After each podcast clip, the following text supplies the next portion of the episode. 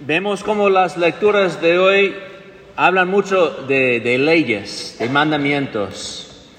Uno de mis grandes amigos, un autor, eh, escritor ruso, Fyodor Dostoyevsky, dice que la ley de la vida del hombre está en adorar el infinito, a inclinarse en frente de lo infinito.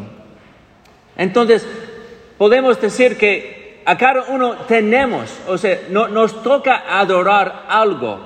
No podemos decidir de o adorar o no adorar. Tenemos que adorar algo.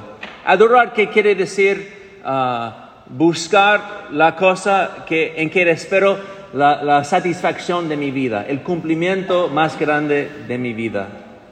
Y gracias a Dios podemos experimentar lo que cada Dios puede darte, cada infinito. Porque la cosa que adoras va a darte lo que te puede dar. Podemos ah, poner al- algunos ejemplos.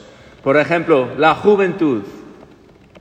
Si adoras a la juventud, siempre vas a sentir ah, viejo. Siempre vas a sentir, a- ayer durante las confesiones, pero no en confesión, una mujer, no sé cuántos años tenía, 100, eh, 90, me dijo, padre, no, no envejeces.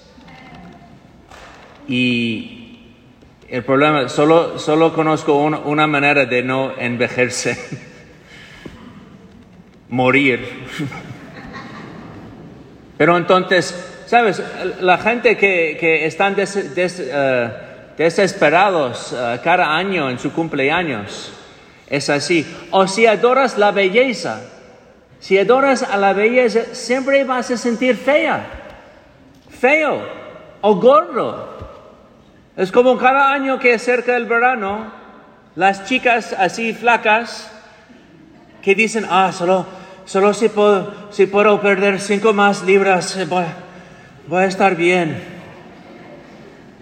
Libras es así, ¿verdad? Pounds. Cinco libros. es como que, ¿qué está sucediendo en tu mente? Es un tipo de disforia, pero es una disforia que refleja la cosa que a ti eh, tienes en- por importancia. Si adoras el dinero, siempre vas a sentirte inseguro y pobre. Recuerdo que quizás en 2008, en, en frente de uno de los crisis económicos, había un billonario que tenía una entrevista en que decía, sí, que pobre mí, tenía que vender uno, uno de mis castillos en Escocia. Dijo, no me siento seguro. Dijo, quizás si tenía solo un billón más, estaría seguro. ¿Este hombre tiene una cabeza con salud? No, no, no hay una solución para él.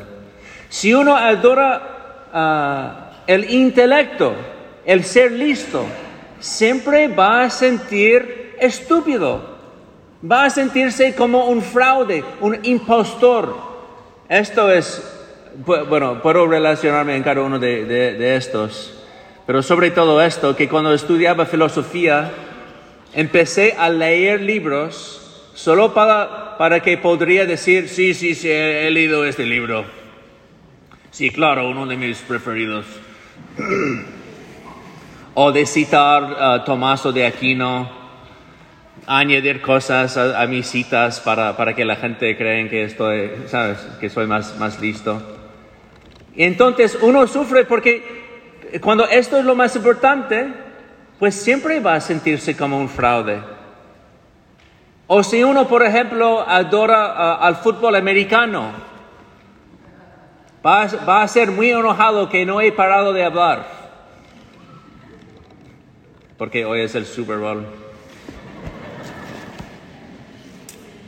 Eso va a funcionar más en la, la próxima misa.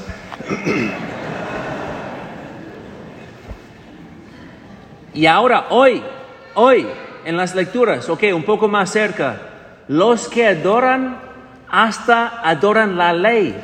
Jesús está hablando a los judíos que ha convertido la, la ley dada de Dios al mismo Dios.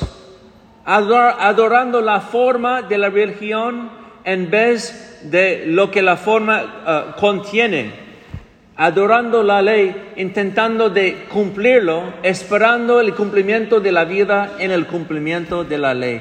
Y no es posible que cumplirse la ley puede llenar el corazón del ser humano. Es imposible. Y Jesús, para hacerles entender esto, hace la ley aún más difícil a seguir. Yo diría que Jesús hace la ley hasta imposible a seguir. Porque, ok, uno, uno puede algún modo ah, mm, controlar sus actos exteriores. ¿Quién puede controlar totalmente sus pensamientos? Dime. O podemos hacer un, experimento. Ah, deja de pensar en elefantes rosas. Déjalo. Déjalo de pensar en elefantes rosas. ¿En qué están pensando? Mi punto hecho. Vemos entonces, pero ¿por qué, ¿por qué Cristo hace esto? Porque Cristo e, es como Cristo está, está, diciendo, oye, no pongas tu esperanza en la ley. En vez de esto, mira a mí. Ven a mí. El punto de la vida no es hacer esta cosa o otra cosa. El punto de la vida es permanecer con el que realmente puede llenar el corazón. La buena presencia de Cristo. Abre los ojos y reconoce lo que yo te puedo, te, puedo dar. Eso es lo que Cristo está diciendo. Es una invitación a, que, a la vida de gracia, no la vida de la, ley, la vida de gracia. ¿Cómo lo, ¿Cómo lo describe San Agustín? San Agustín llama la vida de gracia el placer victorioso. La vida de gracia es el placer victorioso. ¿Por qué? Porque es el placer más grande que uno puede experimentar en la vida. Y entonces cada uno de nosotros nos toca en esta aventura de la vida comparar lo que vemos, lo que experimentemos con nuestro corazón. A decir, yo me gusta este Dios, este tipo de infinito más porque me da más que lo quiero. El dinero no me lo puedo dar, la belleza, eh, los estudios, pero Cristo sí. Entonces uno que sí ha encontrado a Cristo, pues le sigue y toda su vida, poco a poco, más y más siguiéndolo, convierte a decir que Cristo, solo de lo que yo quiero es estar contigo. Enséñame dónde estás. ¿Y dónde está Cristo? ¿Aquí en la mente? Pues espero que no. Cristo nos sigue teniendo donde? En la carne, a través de una carne. Es por eso, si tú intentes de seguir a Cristo y no estás aparte de una comunidad, de una amistad que en sí tiene una conciencia de que nosotros estamos en un camino a seguir a Jesús, si no está en ese tipo de comunidad, ¿Cómo uno puede seguir a Cristo? ¿Puedes imaginar a los apóstoles siguiendo a Cristo, evitando a Cristo en la carne? Y es la misma cuestión de hoy. ¿Y dónde está Cristo en la carne?